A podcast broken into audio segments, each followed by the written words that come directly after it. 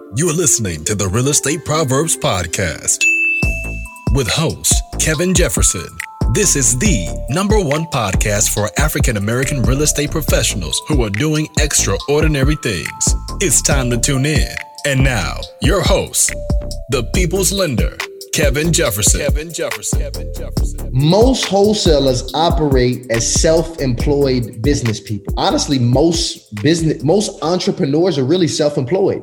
Right. And I can name a few that we know very well. We can name real estate agents. We can name um, hairdressers. We can name barbers. We can name these people who are talented and who can deliver a service, but that's that they're limited to their own time in how they're able to build their build and develop their income. So the self-employed person really doesn't invest in teams or processes. They're just highly skilled, highly knowledgeable, and the unfortunate part is the ass is highly taxed as well. So it's a lot of problems with being self-employed. And I mean, it's at the end of the day, you're still an employee. The uh, only difference is now you your own boss. You're listening to the Real Estate Proverbs Podcast with host Kevin Jefferson. This is the number one podcast for African American real estate professionals who are doing extraordinary things. It's time to tune in. And now, your host, the people's lender, Kevin Jefferson. Kevin Jefferson. Welcome to the Real Estate Proverbs Podcast. I'm your host, Kevin Jefferson, and today we got a special guest, my young gunner, Tyshawn Jackson. What's going on, baby boy? Good. Not much, man. Everything's going good. How about you? Man, blessed, blessed, blessed beyond what I can tell you, man. That's what's up. Let's let's tell the world who Ty Jackson is, man. For those who don't already know. Yes, yes, yes. So Tyshawn Jackson is an entrepreneur located right here in Atlanta. Actually, the owner and operator of the largest wholesale operation here in Atlanta. Uh, I mean, we shoot for the largest wholesale operation here in the country. Soon come. Um, you know, this is our second full year in business, so we still very early in the game. But man, we got a lot. Um, we, we've done a lot in a very short amount of time. Still a lot more we want to do and actually a couple other business ventures we we treading into here as well as we get the team um, scaled up to a point that allows us to transition. Um, but man I, I, can go on for days on, on who i am but I'm, I'm, gonna keep it brief and brilliant. Okay that's what's up man. That's what's up. So man so i met you back at your previous company and um, my experience with you was if I didn't know the owner, I would have thought you were one of the owners, right? So I, I when I heard that you went out on your own, I wasn't surprised, man. Tell me about that journey of how you even got into real estate. Yeah, that that's a that's a great question. So I actually, you know, went a very traditional route out the gate went to school, made good grades, went to college, graduated, got the job out of college, unhappy as shit, right? Now, not initially, right? It took about a year or two for me to realize that this really was not for me. But what ended up happening was, you know, whenever I get into a place, man, I, I really like to attack things in life, man. That's just like a part of who I am, one of my core values. So I ended up really just insatiably started to learn these other vehicles to be out of the situation that I was in. Real estate being one of those vehicles you know, and as I aggressively pursued it and, you know, figured out that this is the lane I wanted to take, I ended up, you know, actually um, putting together a game plan. The game plan was for me to buy my house with this corporate W 2 that this job was giving me, which I realized was a blessing. Take that W 2, buy me a house, house hack a bit, have these guys cover my mortgage, make a little bit of money on top. And with that, that'll give me the leeway to quit this job you know, cut down my risk a little bit, you know, take care of my biggest expense for usually all of our biggest expense, which is rent, and really thug it out this momentum in this wholesale business, which was the um, initial plan. So everything went as planned.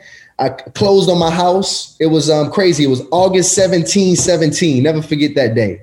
And um, once I closed on that house, I got my guys in. I already knew my guys that were going to move with me. They were my day one guys. They were excited. We were all fresh out of college, so they were excited to move out of their parents' spot in this in this place. And um, you know, I jumped in now trying to get momentum in this wholesale business, man, and, and I just fell flat on my face. It was um, it was terrible, man. I, I didn't close a deal in about six months, and I'm telling you, my ribs were showing. I was hungry. I was hungry, and I, I, started then to search for some, um, some, some mentorship, which is when I ran, um, you know, into my mentor that the uh, I, I actually ended up working for. And man, it was at that company when I realized I learned what my problem was. it wasn't that I didn't know real estate. I didn't know business. That was my problem. That was my, I did not understand the core fundamentals of business. And I think that's a lot of people's problem. They think that they can just, you know, understand an industry, you know, this industry specific game or knowledge and not know business. But see, the business is actually is the foundation to any industry. That's what you have to know to be able to create this residual or predictable aspect to how you perform going into any industry. So that's what I was able to learn at that startup, man. And um, like you said, I ran it like it was mine. That's one of my core values as well, man. Anything I do, I do it 100%. And um, I went in and did it 100, 110. I gave it 110, man. And it grew. I learned so much. I tell anybody if you want to learn business, go into a startup that is not developed and it's just a ton of area or places that you can add value and because of how quickly and volatile startups are, you get to really witness all the problems and phases of growth. And when you see that, you know, in, in its like in its most organic way, that knowledge, it's like, man, I, I, I got like a PhD education in business in two years. So, you know, with that, I was able to have the confidence to move on and like really build a sustainable business based on that information and experience that I had gained. Wow. So where so after college, what what made you want to wholesale? Because it was the no money, low money way to get into real estate and I was broke. You know, that's the, that's the only reason anybody wholesaling. You're not wholesaling because you just love giving sellers fair cash offers. And let me tell you, I hate when people frame it as that. You know, like, yeah, man, I love helping sellers, and I love. Listen, come on, man, we trying to get a check, right? Now, now here's the thing. Not saying that we're not, you know, delivering a service to the world. I think um, my man Ray Dalio said we are paid in the direct correlation of the value that we can bring, you know, to the overall world itself. So yes, we're bringing value, but at the end of the day I mean, this is like, I mean, this is the trenches in real estate wholesaling. Um, but you know, it does allow you to come into the game with very little resources and allow you to build up a cash reserve. So now you can, you know, go into a few different verticals and you know really be able to attack um, uh, something that you may really passionately want to be in. But it, it, wasn't a passion, man. It was just something I got into because it was really the only option I had. Gotcha. So, what year was this that you started wholesaling on your own first? This was June 2019. 2019. Okay. Yeah. So, June 2019, you go into wholesale, you start wholesaling and you fall. No, 2019 when you I'm talking about when you not when you started your company. Yeah. Previously, prior to um working at your old company. When I got smacked. Yeah. So this was this was August 2017. This one, as soon as I bought my house, I quit. Okay. Yeah, as soon as I bought my house, I had quit, and then I had started moving in that direction. So that, that was when that was when I, I thought I, I thought I knew I thought I had it going on. yeah. So um so so June prior to June 2019, had you closed any wholesale deals while you were still working? No, no, no, no, no, no. One of my biggest problems as well. So I was just insatiably taking in content. I'm talking YouTube, uh, podcast, reading book after book and content after content. I could tell you anything about the real estate industry like rapid fire. If it was a real estate Jeopardy show, I would have finished first damn place. I was ready, but I, I really had not actively got in the industry, which is actually a major part of um, why I felt as well. Got you. So you quit right? You well, you leave your job, you go to wholesaling, you fall on your face. At what point did you decide I need to find a, another another gig to get me to live, to allow for me to live?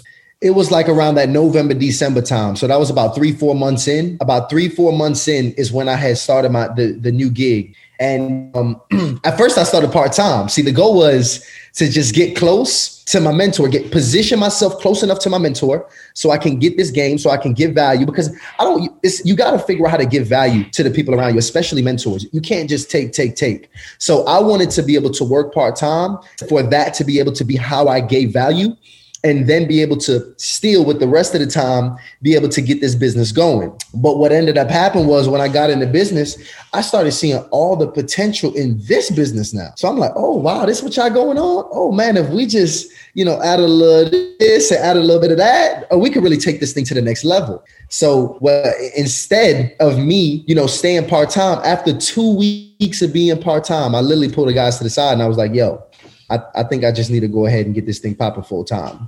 And the crazy thing is, the funny thing was was uh, they was like, "Yo, literally, we was about to pull you aside to have this same meeting with you." so it was crazy. We was on the same page, and we saw, you know, the potential and what was there and what was needed. So I mean, we didn't waste no time, man. We didn't waste no time. I think that January popped off. Actually, we had got an office, and um, it was still very little people, probably like about three or four people on the team at that point, but I mean, at the height when I left, I think we um, grew it to about 15. Wow. Wow. I mean, I know, I know, like just my experience with you guys, like it, it was a lot of talented people um, at that company, man. A lot of talented. So, sure. what what was that thing that made you say, okay, okay, Ty, it's time to go out on my own? You know, that's a that's a really good question, man. And it's and it's it's crazy because you know we have these phases and these chapters in our life. And um, man, when I tell you, I am really thankful for that phase because that was probably one of the most pivotal phases of my life. Um, but you can't overstay your welcome in any one phase. And you really got to be in tune with your journey enough to know when a chapter or phase is ending. Because if you overstay your welcome in any one chapter, there's literally a diminishing return. And what I mean by that is it comes a point where literally the time spent here is not going to bring you a big enough return or as big as a return as you now moving to this next chapter or next phase of your life. And a lot of times people overstay their welcome in one chapter because they're fearful, they're doubtful, they're cynical, whatever it is, whatever it is, you know, whatever you battling you is holding you back you know to fear that change or that that new that uncertainty you know of next phase and chapter. But you got to really get over that within yourself. That's just a, a battle you need to have. And i'm gonna be honest a lot of times it's it's mental it's spiritual but you got to figure out what that is. And um I, I guess to bring it full circle what what i experienced was just me really like evaluating my goals personally you know my talents that i had now you know accumulated and just really understanding what I wanted for myself, um, it wasn't that the company could no longer, you know, even bring me financial gains because I mean, I was doing very well at that company. I was very happy with how I was being compensated. But it was just more so my long term. I wasn't really t- attacking my long term goals how I wanted at this point because I, I feel like that phase I had gotten the meat and potatoes of what I was supposed to get from that part of the journey and it was now time to move on. Gotcha. So that time to move on was what you said August 2019? No, no, August August 2017 was when I when I when I first quit my first corporate job and I left in June 2019 um that time. I think it was literally like the last it was like May 31st. Gotcha. It was like my last day was crazy um 2019 and um, June was when I popped off going full time in, in um, the business. Got you. So, um, how'd you get started? Like, how? Walk me through how you got started with uh, your company, and we're going to talk about how you became the phone guy. We got to get to that. so I was listen. By the time I was in this business, I was already the phone guy. I was already the phone guy at that point. You know, it's crazy. I've always been a salesman my whole life. I've been in sales. It's one of the things that came more naturally to me. Um, I don't like to say that because I believe sales is like truly a skill set, but if I had to say it, not to my horn, I do believe I'm probably one of those few natural born salespeople. Right. Meaning like just naturally have people skills, just naturally can connect with other people and, you know, have a, you know, high emotional intelligence and those things that just are innate in me.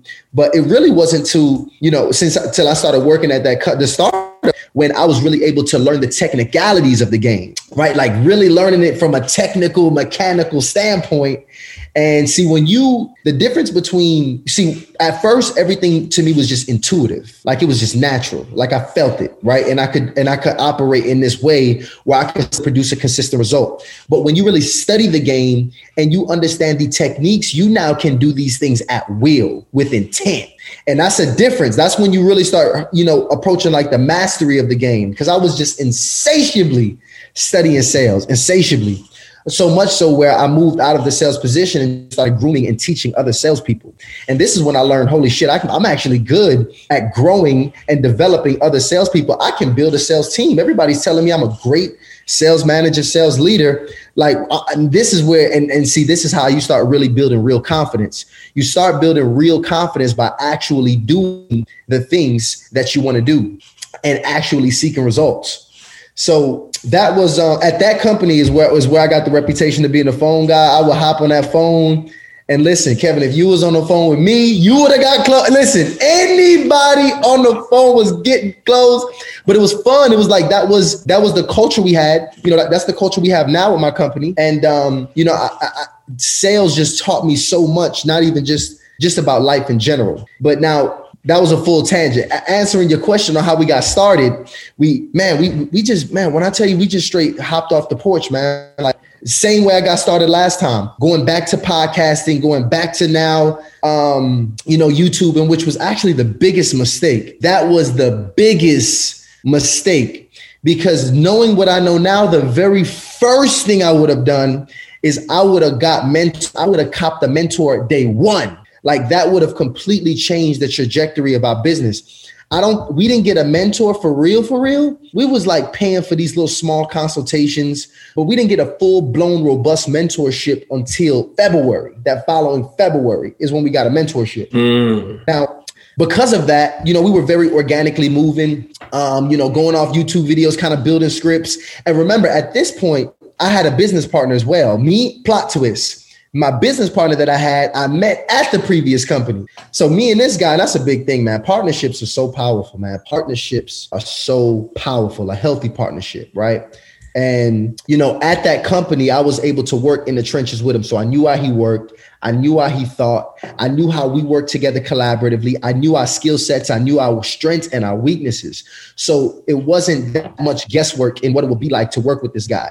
So the beauty of it is, me and my business partner, we hopped in together. Um, you know, we instantly start, you know, putting things in work, start building processes because we knew we wanted to build a business. From day one, we knew we did not want to be wholesalers. We wanted to build a wholesaling business. So with that, it's a few different things that you do. You now start taking very seriously the documentation of things you now start trying to put tools in place to make sure you can now train other people. You know, so now we starting to get these things in place, get a little bit of momentum around, I think it was August, August or yeah, around August, we started hiring our first, you know, few salespeople um, to actually get uh, get momentum and get rolling. And we closed our first deal. I think it was in September. Well, let me tell you, we needed that one.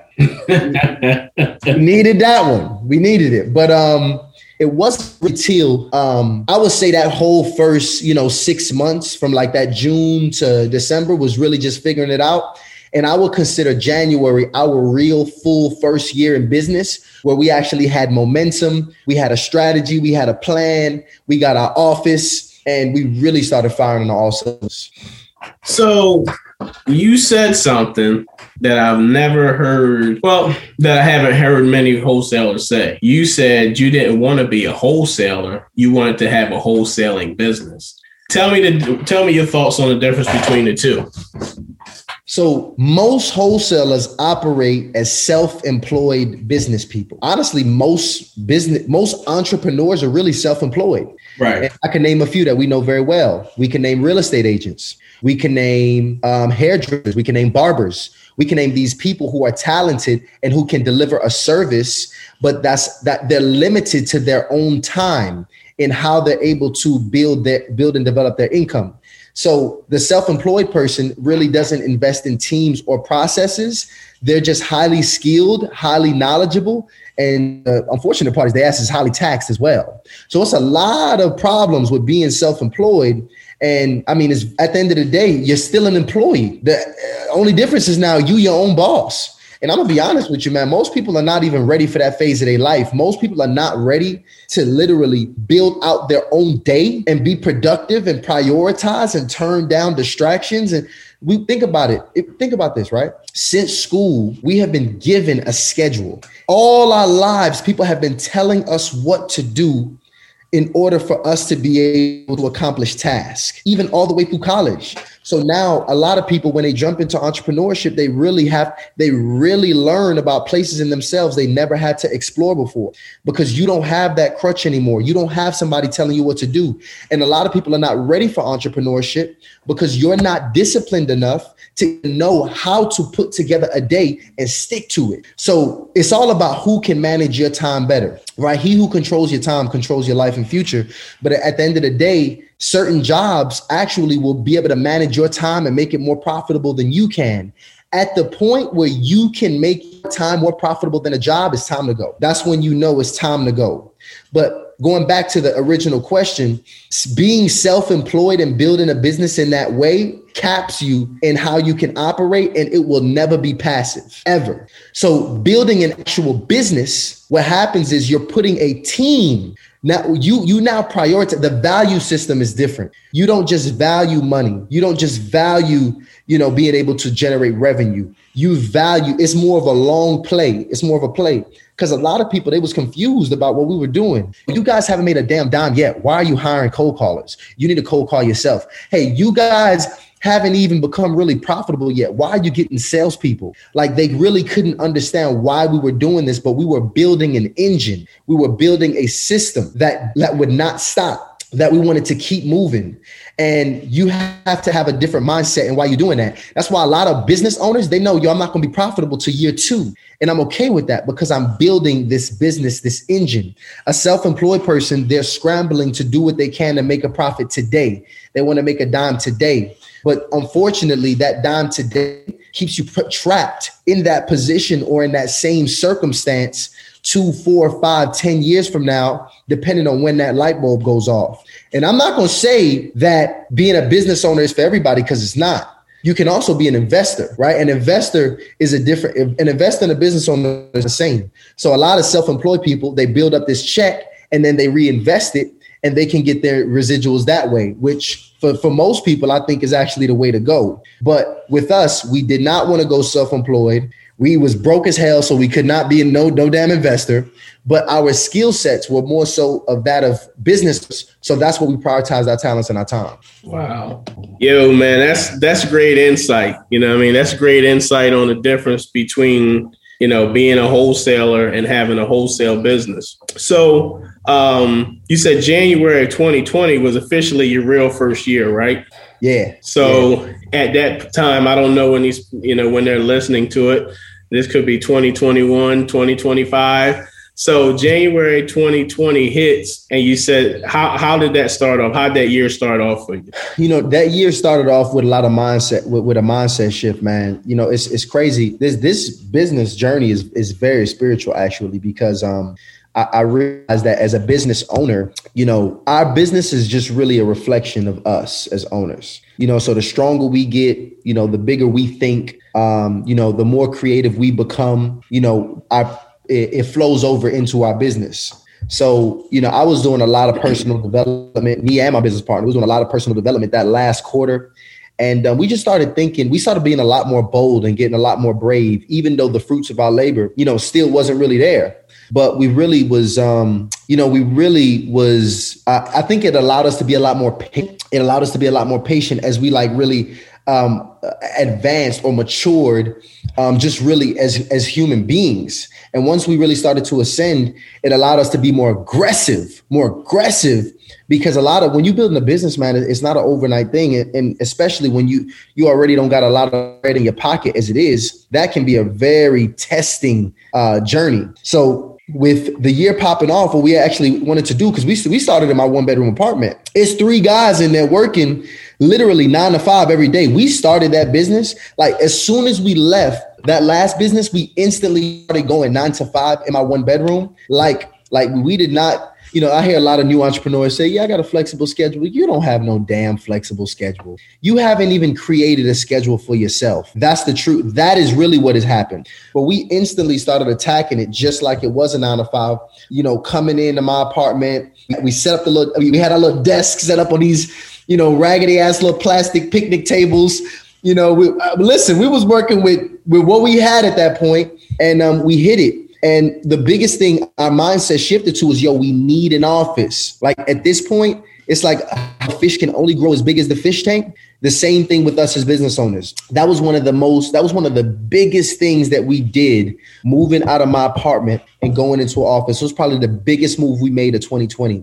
And some moves as an entrepreneur, entrepreneur it's going to be gut moves because if you look on paper, an office looks like an additional expense. And when you're not really making money, it's very hard to justify why you're making this expense. But some things is very difficult, is very difficult to quantify. But how do I quantify that I'm about to three to four X my productivity, right? How do I quantify that I'm going to be a lot more attractive to now hire better talent? How do I quantify that I move into this office space and one of the neighbors is a hard money lender and he has a list of buyers and I end up closing deals with some of this guy's buyers. Like you some of these things you really can't quantify the moves, but you got to make these gut calls. And that's how we, we, popped off the year moving into an office um, and actually purchasing a mentorship. So this was crazy now because this was um, this was actually the mentor. I'm not sure if you're familiar with Rafael. Shout out to Rafael Vargas, man. Gave amazing value. Love his day we dropped 25 racks on the mentorship in February. And I remember because that we went out to Tampa, Florida. It was on a Friday. I think it was yeah, it was, it was on a Friday. We went out to Tampa, Florida, and we had just closed two deals. We closed two $10,000 deals. And we took that money and we spent it literally the money we just made spent it on a $25,000 pro- program. So 10,000 of the deal, you know, the 20 G's we just made on the deal we gave it to him and we 5K. We, we, you know we had to split it up. We was like, yo, look, the way that account set up, we're gonna use these cards for this 20 and this remaining five, we're gonna split it up. These two credit cards, we're gonna do 2500 on this one, we're gonna do 2500 on this. but we ended up doing that, man. And it was the best money we ever spent because at that time prior, we were actually going out belly to belly and meeting sellers. We were going out to the house and meeting sellers. After that event, we realized we was doing it all wrong. I mean, the top guys in the industry are closing over the phone. The top guys in the industry are never really leaving. They're actually virtually wholesaling and they're expanding their um, they're expanding and closing deals in multiple cities and markets. So when we realized that, you know, we, when we got the because really what the, what a mentor does is give you formula. And see, me, me, I mean, me, me and Ryan, man, my business partner, you give us a formula, we're gonna smack a process, people, measurables, and everything behind it to make it be sustainable and move. And that's exactly what we did. And once we got that formula, man, we just really took off. So 2020 mentorship and the office were the two biggest things we did. But I wish those were the first things we did. If I can go back, I would have started the business in the office. The office would have been an automatic expense it's more serious. Your productivity is better. Everything about it is just more productive. And the mentor also increases your productivity. And you have to understand it's an investment. These are investments you make, you know, into your business first. That although, like I said, they look like expenses, they're not. They're not an ex- they're not expenses, they're investments. Very different. All right. So January, we start our year off. February, we make 20 racks and we spend 25 on mentorship. Back in the hole. Back in the hole. March 2020 hits. What happens? Pandemic. March, March 2020 hits. The pandemic hits, and you know everybody's shitting their pants. You know all the all the um, a lot of our buyers are telling us they're not sure what's going on right now. Um, a lot of the hedge funds they're not buying, and but but and you know it's every. I mean the news is just just the most depressing thing at this point, and it's very easy to drown out and you know really ha- you have every excuse at this point to like call it quits. Like we had every excuse to say, yo, this is probably not the best time. Things are not going in the right direction. Let's wrap it up. But when I tell you, man, we we went even harder around this time. We went even harder. And it was tough, man, because I even had my, my mom, like we were still going into the office every day. We were the only people in our office space. And my mom thought I was just you know, um, Satan himself for doing that. Ty, you going out there in that pandemic, you putting yourself at risk, you putting your whole team at risk for this money. I, and my mom, I, you know, I understand she has my best interests at heart. My mom loves me to death. But the thing about it is, look, we're a small business. My mom doesn't know what it's like to be a small business owner. Right. And I, I couldn't afford my mom. I'm not really, you know, telling my mom all my issues and problems. That's not what I'm doing, my mom. I'm letting my mom know every, you know, kuna matata. Everything is good. but she don't know, she don't know that I've been living off a credit card the past few months and I got to do what I got to do to survive. Right. So with that being the case, me and my business partner, man, we, we ramped it up. We turn up the marketing. We turn up um, you know, we turn up, uh, you know, what we do in acquisitions. Our acquisitions person actually goes full time. We have a full time skilled acquisitions person at this point um, that we now train on this new virtual business model that we're now doing. And, you know, we actually turn, you know, this what appeared to be a problem or an issue into a major opportunity. Because guess who else started slowing down and started getting out the game? Other wholesalers. Wholesalers. So this ended up being a huge opportunity for us because now we are now building up our marketing. Where our sales team is getting stronger. We're building up these relationships building up this pipeline and everybody is laxing in the game. You know all and even as i'm talking to the wholesalers i know they're like yeah man you know this this pandemic man is slowing up my pipeline. The pandemic ain't slowing up your pipeline. You slowing up your pipeline. You stop marketing. You stop making calls. You stop hiring vas you stop doing all these things because you were able you the the, the uh, circumstance gave you an excuse and you you took the excuse and you ran with it. But the truth of it is the sellers that wanted to sell they was it wasn't any less distressed sellers. People still want to sell their property. You know the game is still going it's just, are you going to take the excuse and stop moving, or are you going to see the opportunity and what's really happening around you right now? So, you know, with that being the case, man, March hits. Um, it was it, it was tricky because, of course, because buyers kind of slowed down and they weren't buying how they normally would, we really had to, you know, really be aggressive and creative with selling these deals, you know, that we were able to get our hands on. But um, I mean, I think from March it was about a good three month run where people just was unsure about the market. But after that, I mean, everybody once like, you know, once buyers saw that about 90 days through the pandemic, that homes were still selling at record prices, a lot of that fear just got straight shook off. And, you know, guys went right back to buying how they normally were. And by that time, you know, wholesalers, they getting back in, they ramping up their marketing campaigns again from start. And we over here got a full pipeline that been building up for the last now potentially six months now, you know, of the year. And I mean, not even counting the, the, the year prior, right? I'm just talking about 2020.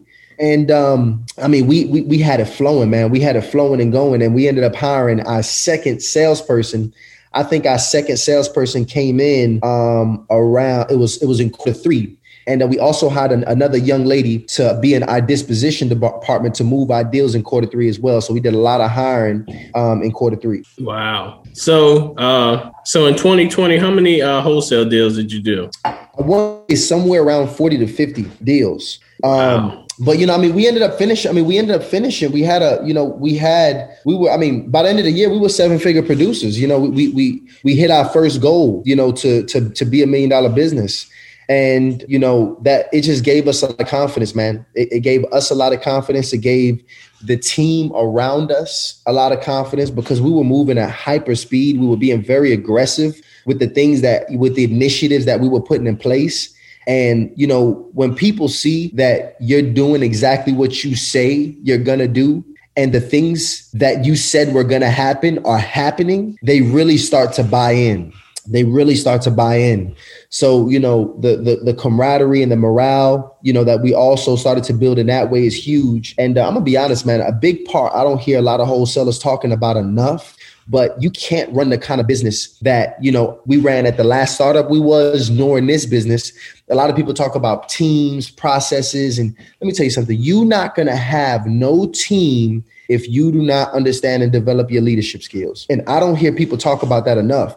You have to understand leadership. And the beauty of leadership is that, I don't believe in that natural born leadership. I don't believe in that. Leadership is just like sales. It's a skill set you can develop it. You you have to develop into being a leader, right? I do believe some aspects of you can be a natural born salesperson, but I don't believe you're a natural born leader. The word leader is just too robust. It's so comprehensive. It takes so many skills and, you know, it takes just so much to be able to do that. But the only way you're going to keep a group of people, you know, inspired, motivated, working, and, you know, going at their highest and best level is for you to have that, um, you know, those skills. And um, you know, me and my partner, that, that's what those are actually some of our strengths. We did a SWOT analysis before we started the business, and we knew that leadership skills was some of the um, the major things you know, that we did have. So we knew building a team early was actually going to work in our favor because when you have leadership, um, John Maxwell, he actually he actually calls it the law of the lid. You can only grow as big as your leadership can actually take you. So we knew that us acquiring a strong team was much bigger than any of the talents that we had. Yes, I'm the phone god, but that don't matter. Uh, uh, four other phone gods is way better than this one phone guy here. So it, was, it was never about just what we could do. It was recommend everybody, man. Everybody study leadership, especially if you aspire to build. I mean, even if you aspire to build a family, you need to be a leader. But if you also are aspiring to build a business, and have a team, even whether virtual or local in person, you got to understand that skill, that skill set. Wow. So, how are we looking through the first half of uh, 2021? Man, the first half of 2021 is crazy because you know I had this moment where I reflected. A lot of times, man, I, I call it, you know, you know, we could be inspirationally dissatisfied you know, where we just, you know, like, damn, man, we did this, damn, we did this. And, you know, we we not really satisfied with it. But I had this beautiful moment where I was able to reflect around quarter one of this year. And um, I forgot who pulled me into this reflection. It was somebody. But they pulled me into this reflection. They was like, Todd, just sit, relax. Like, think about your problems now and think about this time last year, what your problems were. Just, just think about that. And it really allowed me to kind of pull back and be like, wow, I, I, needed that. I needed that. But at this point, you know, we have a full blown disposition team. So I, we have a, a, an amazingly talented, arguably one of the most talented people I've ever worked with. She actually runs our entire disposition department. And for those who don't know, the disposition department are responsible for taking the contracts that our sales team gets and selling those contracts to our investors. So they're over so much. They're literally responsible for our attorneys. They're responsible for our buyers. They're responsible for our sellers. They're responsible for all the administration of our paperwork, the marketing of selling the deal. It's just a lot that goes on back there. It's a very dynamic department. And we got a full team back there. So she's managing a transaction coordinator. She's managing a disposition salesperson who talks to buyers. And she's, you know, she's pretty much running that department to make sure that all the deals we're getting get closed on a, on a consistent basis. And that's where the money is made. We also right now have a three man acquisitions team. And um, we are hiring right now this week. We're actually hiring to promote some guy from within to now manage the department. So we're going to have an acquisition manager because right now I'm still sitting in the seat of acquisition manager, meaning I'm hiring the guys, I'm training them, I'm running the huddles every day, I'm doing the one on ones with them once a month, I'm doing all the things to make sure I can move the team and keep them going. But we're now about to replace me, put another manager in place, and we would have officially not just got all the tier one positions, um, you know, fully um, outsourced, but now we would have also got team members in place for management. We would have now put management in place. So now me and my business partner would just have to manage the managers. Another good point, another good conversation. I'm talking to this um this guy. He's a mentor, the same guy who owns the Hard Money Lending Company. This is now to see this guy. He's like he's truly a mentor. He's been a CEO for two different companies. He's um, a background in accounting. He has a hard money lending business, another biz, another hedge fund that he owns. Very successful guy. And he's always been the guy, like he's since day one, he's always been like, hey man, you guys need to slow down, man. You're getting too many people in here, you're hiring too fast, man. You guys need to make some money, make some damn money first, man.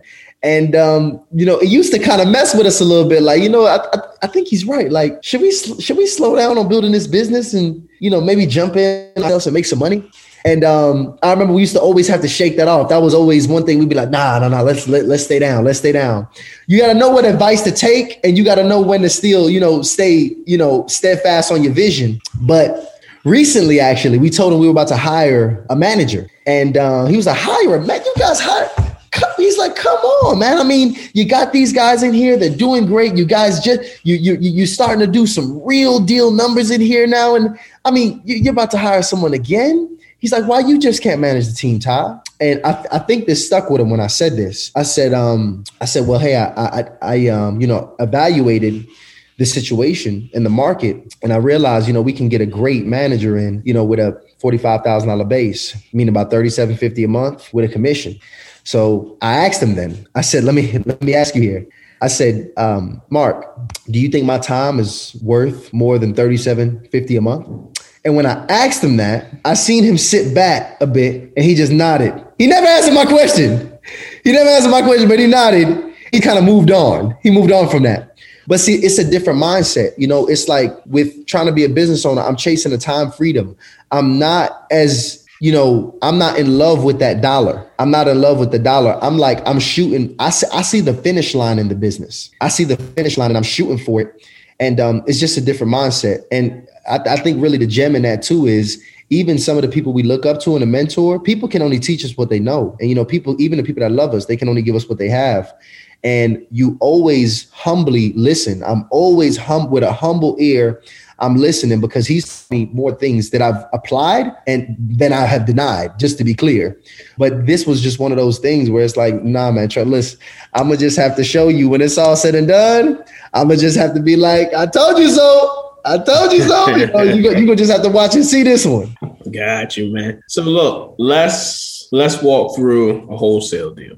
Walk walk me through walk me through a wholesale deal. It, a basic one doesn't have to be complicated. Just walk me through that process from acquisition of the ownership of the of the you know contract or rights to sell through the end to the end buyer. Yeah, yeah, yeah, absolutely. So we break our business down into three main departments. I think it's the best way to do it.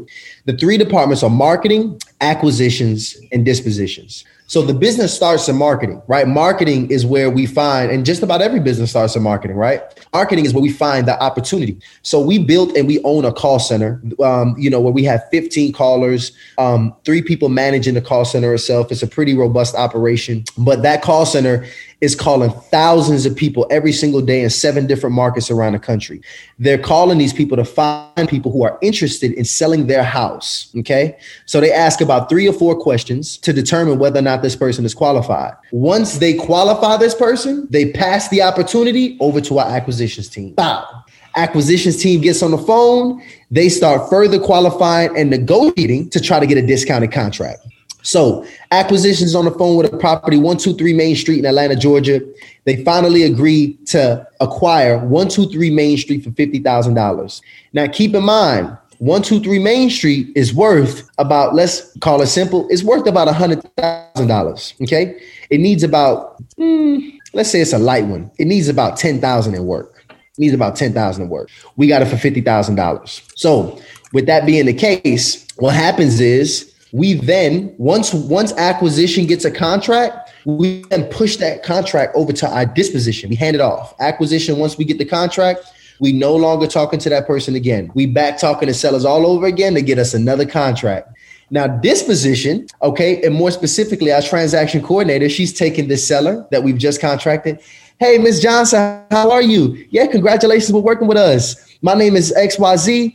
I'm going to go ahead and be a transaction coordinator. I just got a few questions here um, so we can go ahead and get this ball rolling to get you this cash. Okay. So we onboard our new seller. And what we do once we onboard them, that's when all the games begin. Because in the background, what's happening is we're now also we're looking we're set preparing to get photos of the property because we got to now market the property. So that's what we're talking to the seller about. We setting up an inspection day to get photos of the property right? Once we collect the photos we make sure we have proper access. We marketing this property to thousands of buyers that will be potentially be interested in this property okay so we got the contract for 50. Remember, now we're trying to sell it to these buyers for 70. So, hey, buyer, now my disposition specialist, he's getting on the phone talking with a bunch of buyers that have now shown interest in one of our marketing campaigns. So a buyer comes in, this drive out says, Yeah, I see this deal, 123 Main Street in Atlanta looking for, seven, for $70,000. Now my disposition specialist, he's going at it. So now he's selling. The same way the acquisitions people was just selling, he's now the salesperson. But it's funny, it's a different dynamic. When we're talking to the sellers, we're the buyer. But when we got the contract, our disposition specialist, he's the seller because now he's selling to the investors. So it's funny because the dynamic kind of changes and the conversation kind of changes and the, the, the, positioning and how we negotiate now changes as well. But not to get too deep into that, our goal is now to contract that property for 70 and close it. And that in between, we got it for 50,000. We sold it for 70,000. That in between, that is our revenue as a company. We would have netted 20,000 on that deal. Our goal is actually to average 25,000 per deal. Gotcha. So, in terms of how do you market to your list? To our buyers or to our sellers? To the buyers list once you have the property. So right now, the biggest way we're doing that is we're doing it SMS. SMS has been killing it for us.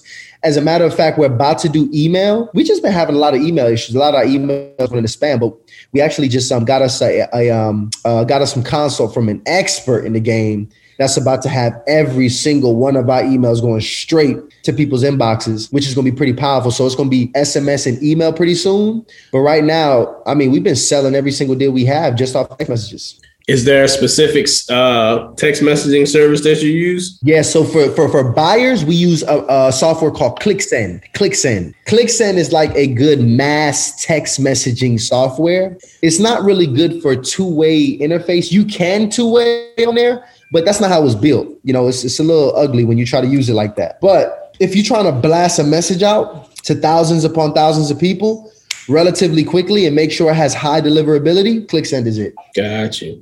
Do you use a different software for sellers? Yes. So we actually had to build it um propri- uh, very proprietary because with sellers, it's a little different. We got to go back and forth with sellers quite a bit. It's not just a quick blast like we got to go back and forth with you because I got to qualify you through text. On average, I'm sending you back and forth maybe about eight messages, and you got to really know the laws. You got to know the laws. You got to actually know how to get your message across. A lot of people don't know, but if you say certain messages off rip, carriers will just straight up not deliver your message. If you say things like sale, if you say things like property, if you say things like house, if you say certain hot words, trigger words, your message won't deliver. So the problem is a lot of these softwares that they sell to wholesalers, you know, it's it's just they they trash because wholesalers. I'm gonna be honest, man. Whole the wholesaling game is a business of non-business people, right? So the thing about it is, is, you know, they just on there doing a bunch of ratchet shit. And what's happening is the carriers, the carriers, if the carrier like T-Mobile or AT&T, if they flag a software anybody on that software that sends a text message, if they have AT&T, you're not getting through. So the problem is most, you know, wholesalers, they just use whatever software Max Maxwell tell you to use or whoever else is in the industry who's influencing. So we had to move from the mindset of just using what was marketed to the industry to just using the best shit in any industry, period what is Coca-Cola using? What is, you know, Pepsi using and so on and so forth to be able to, you know, function in this way. And when we started operating in that mindset, we started thinking a lot different. Wow. So what where are you looking to take your business in 2021? So the goal is 4 million this year. And um even you know 4 million is important but even more so important than 4 million is we want to eventually build a branch like that's our goal so like now that we have successfully have we have managers in place, we have our our, our whole marketing, our call center, all of that is working cleanly. I told you we're about to hire a sales manager with he's to have five salespeople um, this year. Uh, we're not sure if he could do six, but we're to see um, the capacity of a sales manager when he gets in the role.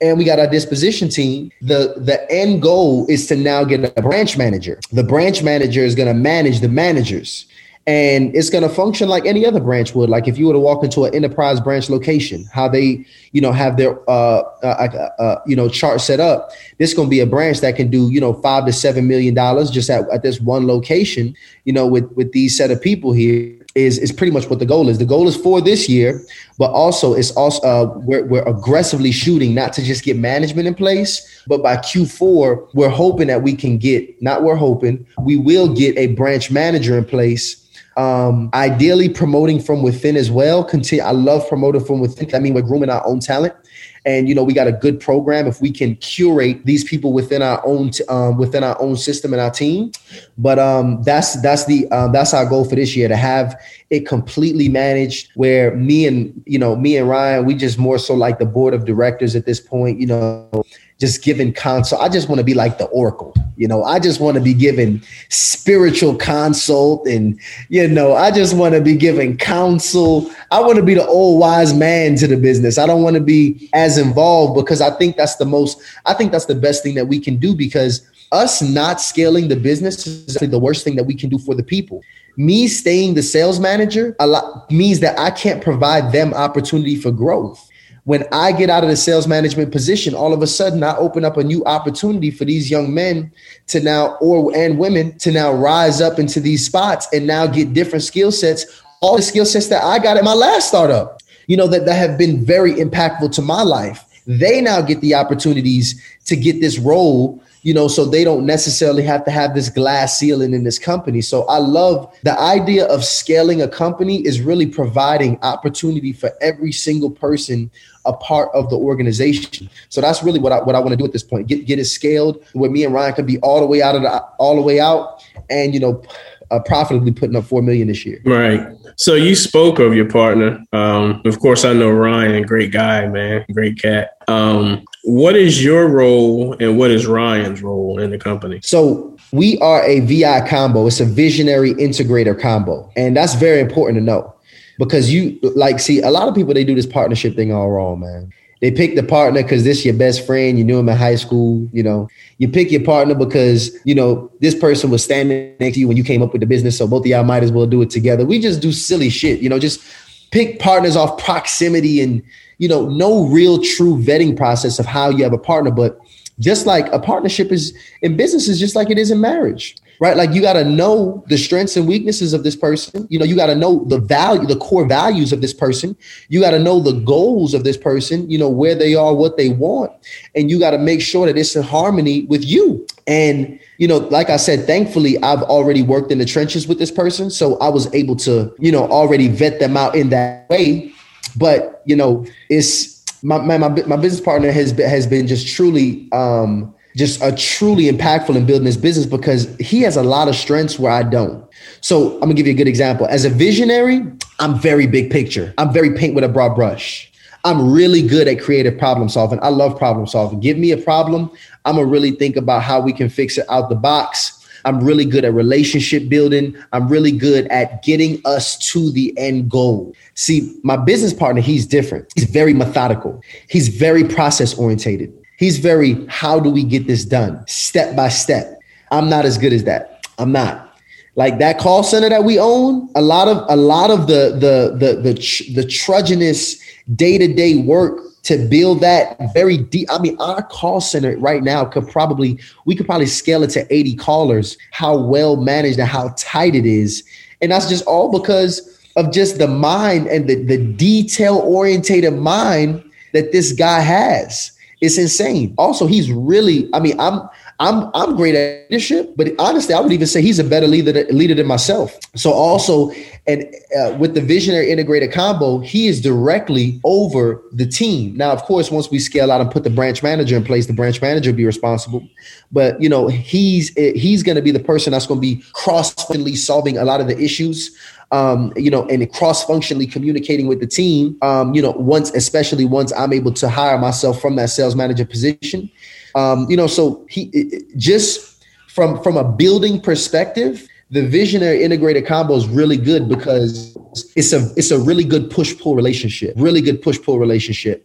Um, a lot of times we have friction. You know, a lot of times I'm coming up with this idea, he's chopping that shit up and and, and telling me how bad that idea is you know, and every now and again I come up with that idea that's a banger, and it's like, holy shit, this is about to change the entire business. We had it today.